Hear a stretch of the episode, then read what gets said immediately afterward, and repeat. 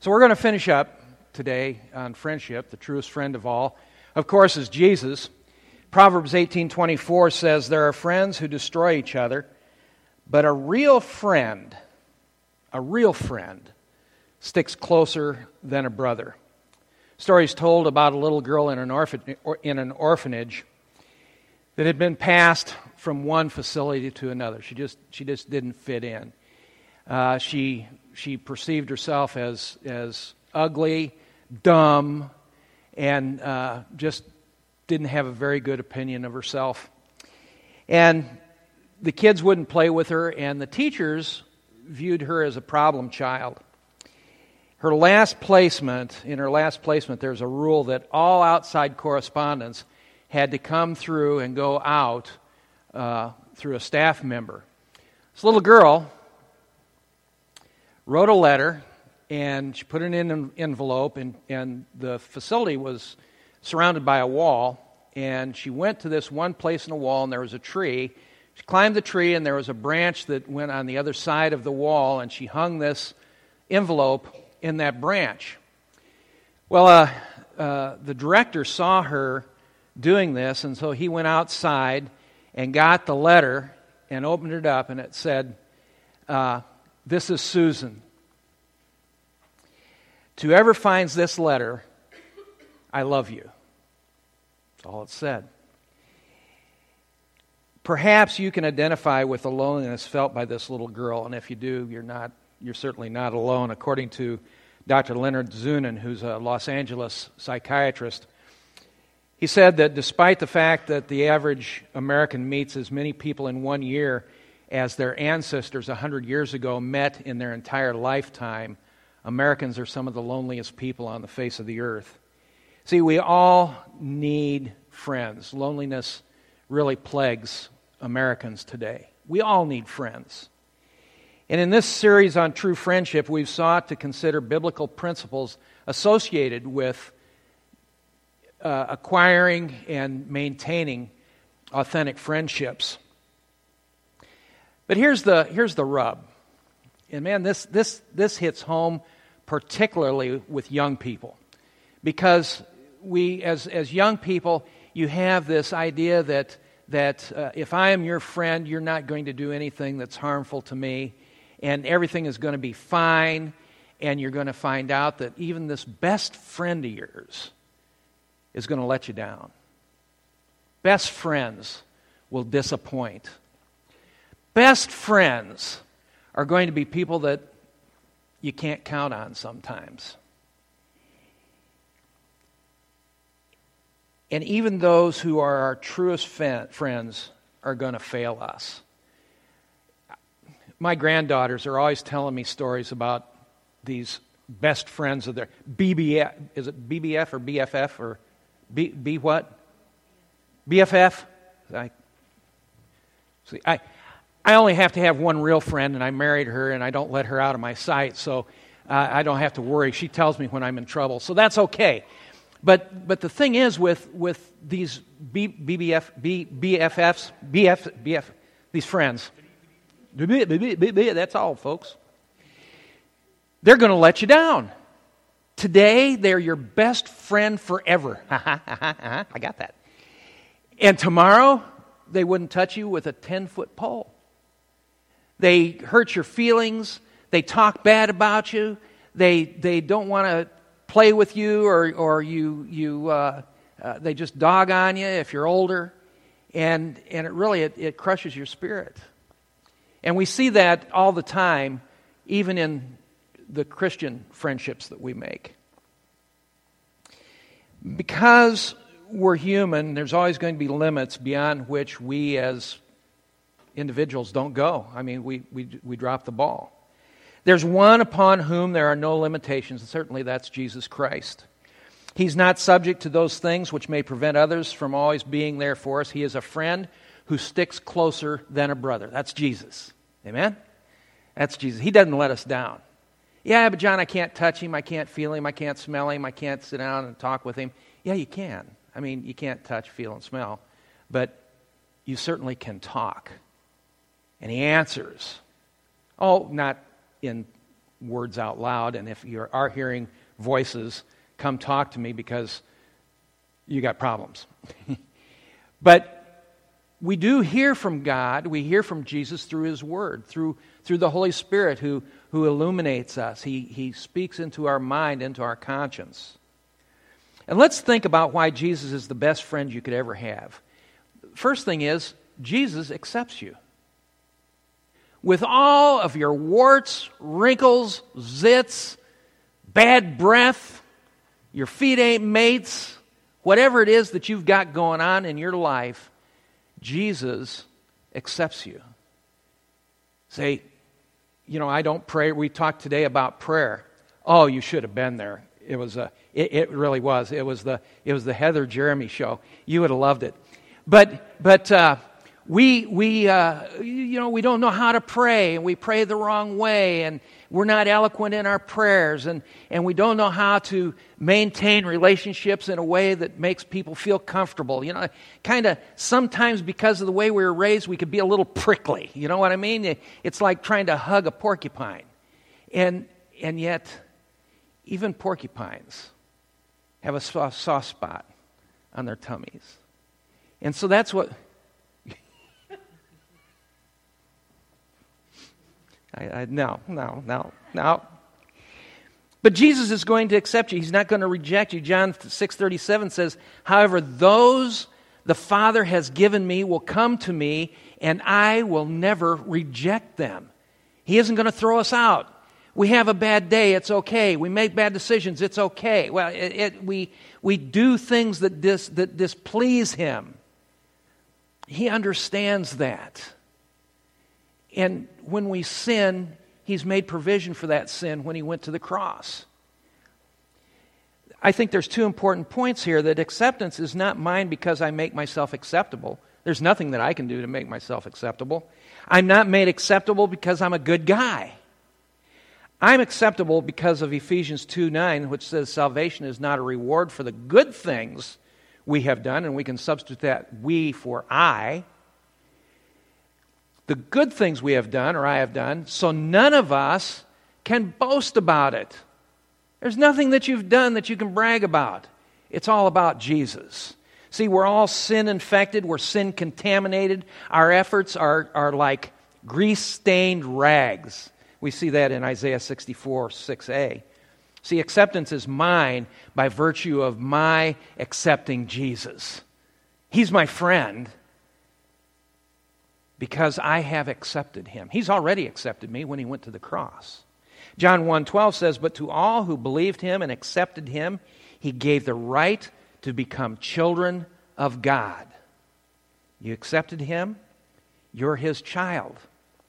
Now, most of you, I know as I know most of you as parents, I've watched you parent. And I've watched you parent in positive ways. I love watching you parents, particularly the, the, the, the, little ones in your life. That positive way that you parent.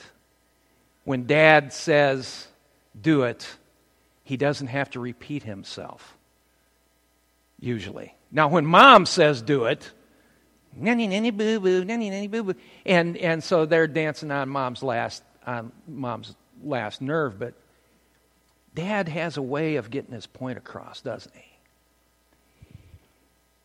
Jesus says, You're my kid, and I have made you my child because of what happened at the cross.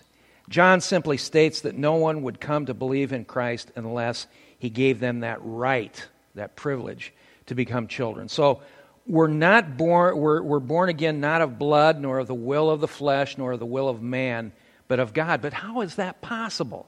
How does that work? Because jesus has taken care of what was needed to make us acceptable. Henry ward beecher and if you go over in uh, around uh, wamego area uh, uh, uh Wabaunsee, uh, there's the beecher rifle and Bible and rifle church. It's, it's there. And, and this guy sent Bibles and rifles uh, during the, the bleeding Kansas uh, era. And uh, they, you know, it's okay to be holy and we need to preach the word, but you, you need to protect yourself. And so Bibles and, and bullets were sent to this church. Well, anyway, Henry, Be- Henry Ward Beecher, uh, Harriet Beecher Stowe, who wrote Little, Little Women, was his brother. Uh, he was her brother. So he once said, one should keep a fair sized cemetery in his backyard so we can bury all the faults of our friends. Think about that. That's what Jesus has done with our faults that kept us from being acceptable to him. He put them to death, He nailed them on the cross. He's removed our sin and thrown it into the sea of forgetfulness. He was rejected so that we might be accepted. And I, I began with the story of this little girl who, was, who placed a message on a tree, and that's what Jesus did 2,000 years ago. The message he placed on the tree was his very life. And he said, I love you. And by his love, he made it possible for us to be accepted and to have a personal, not relationship. We get this relationship word all messed up sometimes a personal friendship. We sang about it. You know, what a friend we have in Jesus, right?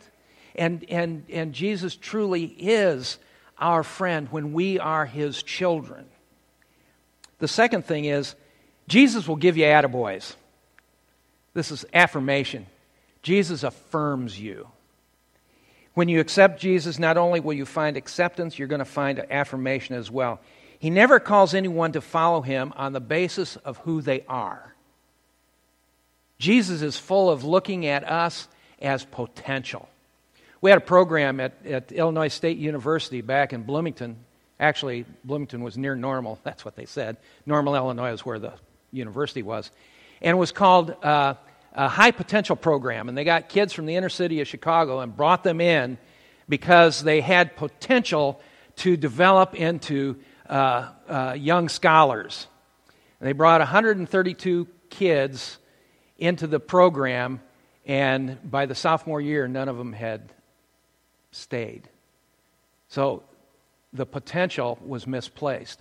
With Jesus, he sees our potential right inside us.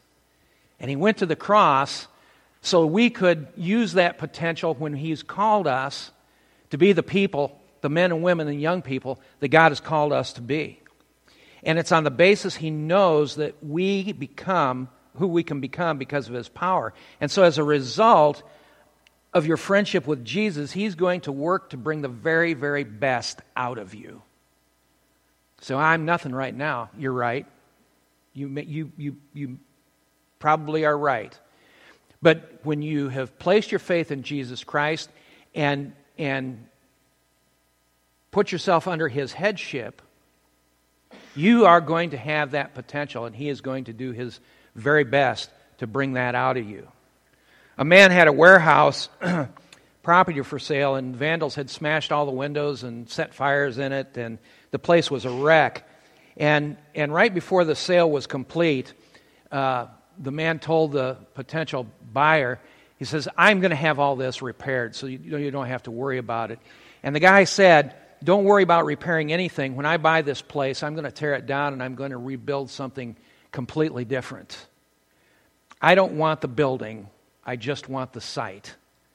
That's what Jesus says to us. You know, he says, he says, I don't want you, my brother and sister, I don't want you, child of mine, to try and repair anything. I want you as a person.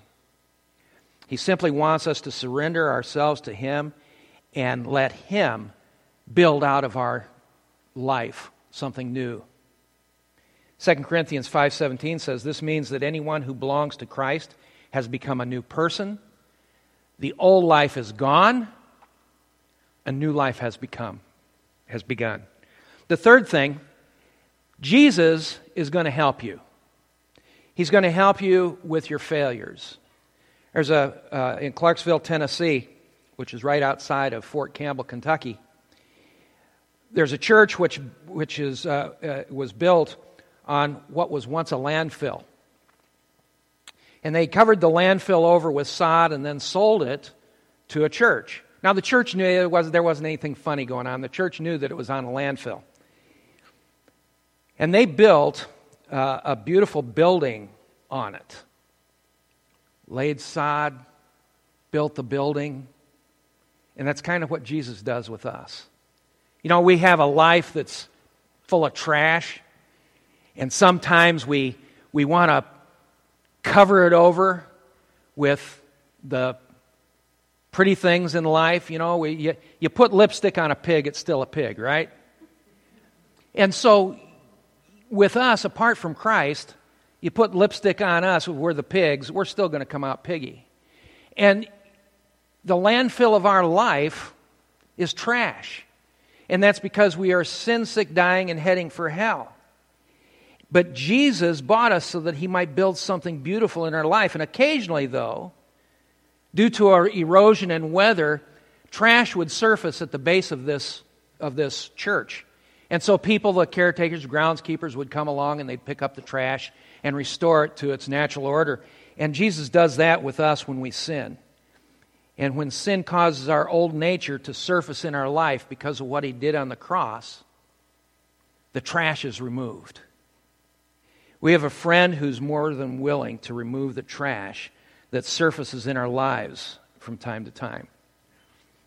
Here's how it's done in 1 John 1 9. You know, very familiar verse. But if we confess our sins to him, he's faithful and just to forgive us our sins and to cleanse us from all wickedness. That is powerful.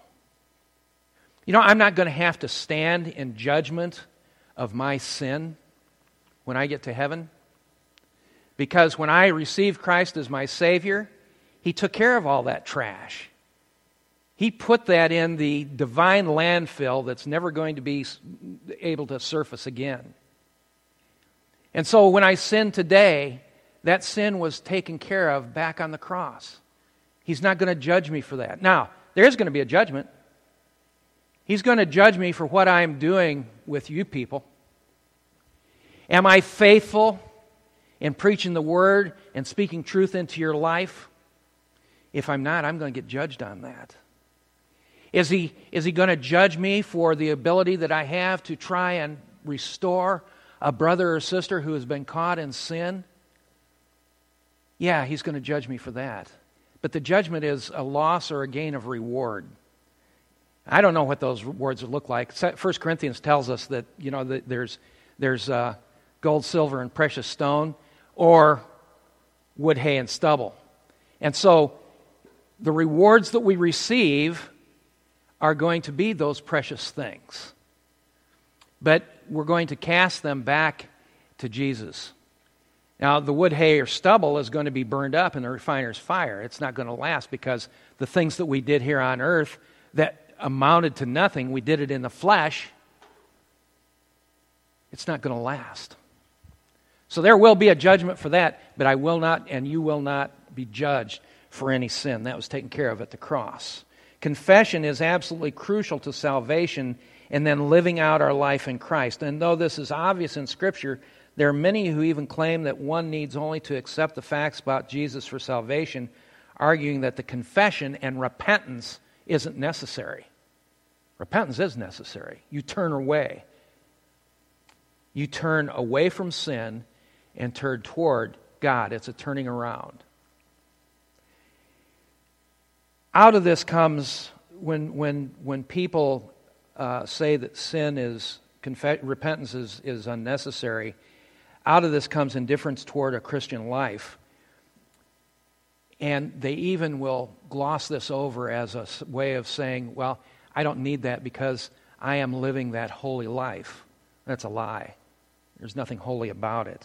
Most Protestants consider themselves saved without having to keep the, uh, the, the, the, the, the, uh, uh, the moral code that God laid out uh, in the Ten Commandments. Now, we are not governed by the law, but we still are admonished to keep the law. Don't kill, don't steal, don't covet. Don't put false gods, strange gods, before the one and true God. Their salvation does not depend on keeping the Mosaic law. However, salvation by grace through faith is generally seen as one that produces obedience and it's consistent with the formula of keeping the moral law. When, when, uh, when Moses received the, the, uh, uh, the law, there are three parts of the law. Here's a history lesson there was the moral, the civil, and the ceremonial. The moral law kept, the, the, kept us straight. You know, that don't kill, don't steal, don't cheat, those things. The civil law was if you do these things, this is what's going to happen to you. The ceremonial law brought man closer to God. That's where the priest went in and did the sacrifice and did the incense thing and, and all the other sacrifices.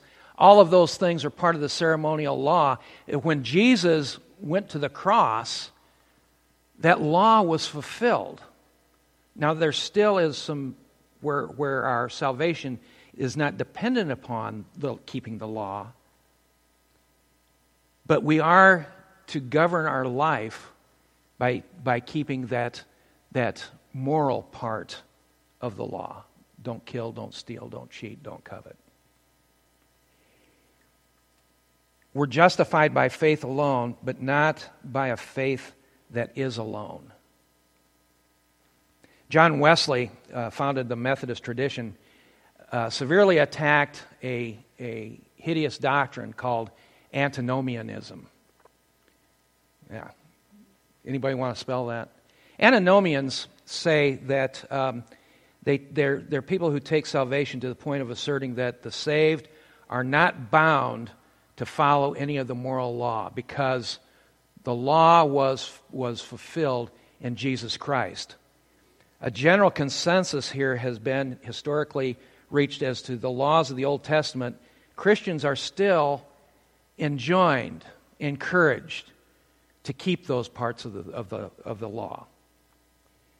We have in our judicial system, when it works, that there are penalties that we pay for murder, for kidnapping, for arson, for those, those things, for capital crimes, even for, even for misdemeanors. There are penalties for those, for those crimes.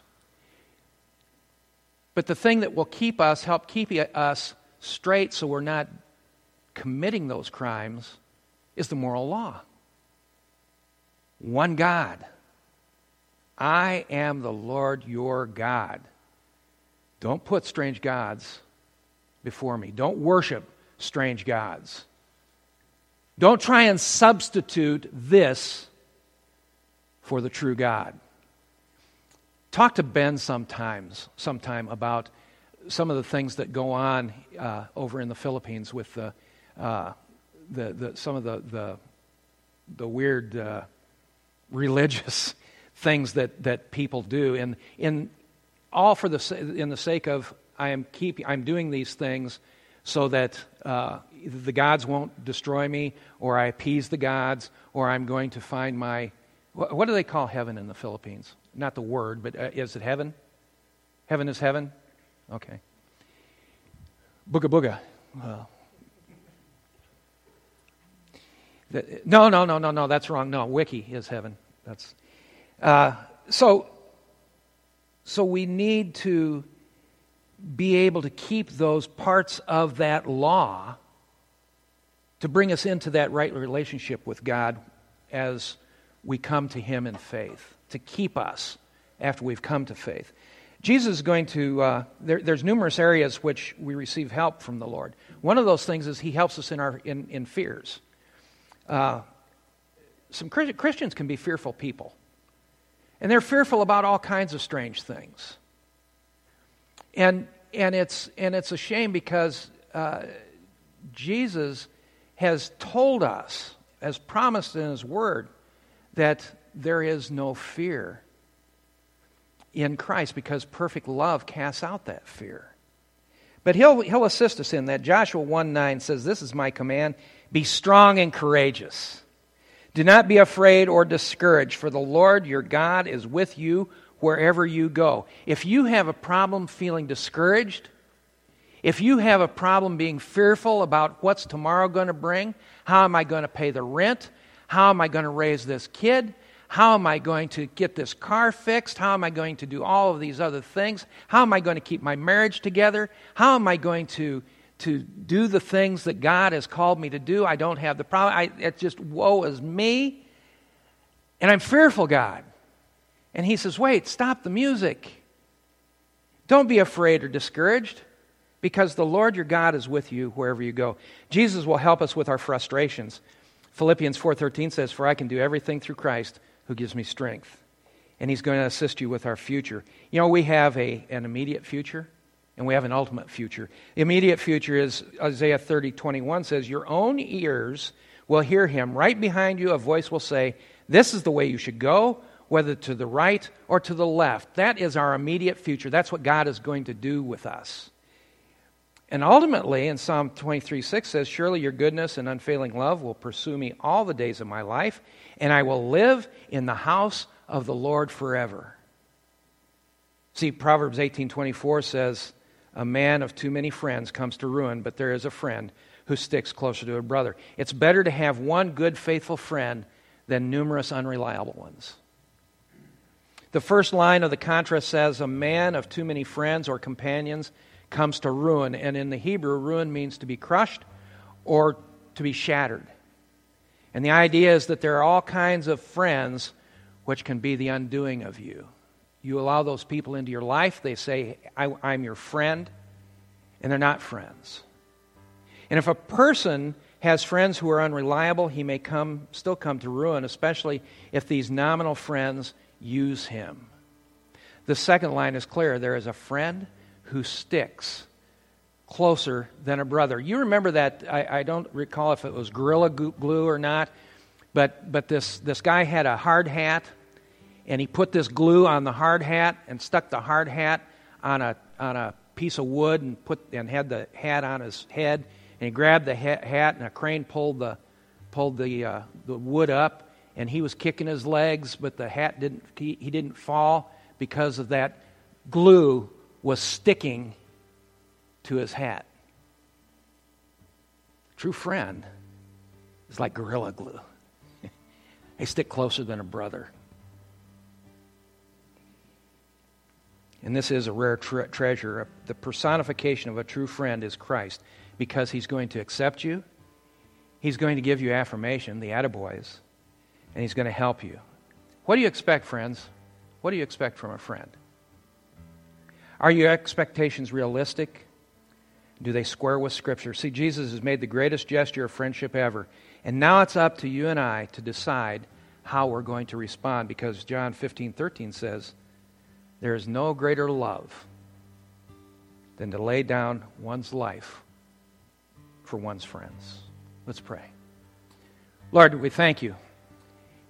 We thank you for your example of friendship. We thank you, Lord, that When you went to the cross, you did it because you loved us. And Lord, you've, you've also stated in your word that we're your children, but we're also your friends. Help us, Lord, to achieve those same friendships in the men and women in our lives. Lord, may we start with our family. May we start with our spouse being the best friend that we have, and then going to our children and our grandchildren and our extended family. Lord, help us to be that kind of friend.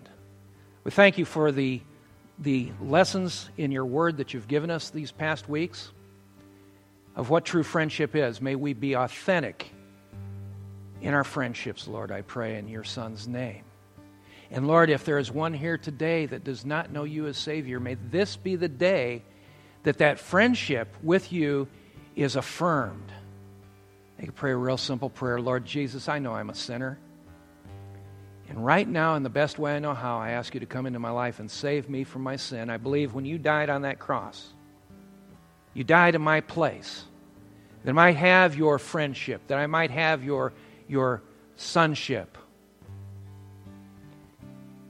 And I can live with you forever in eternity. And I thank you for it in your Son's name.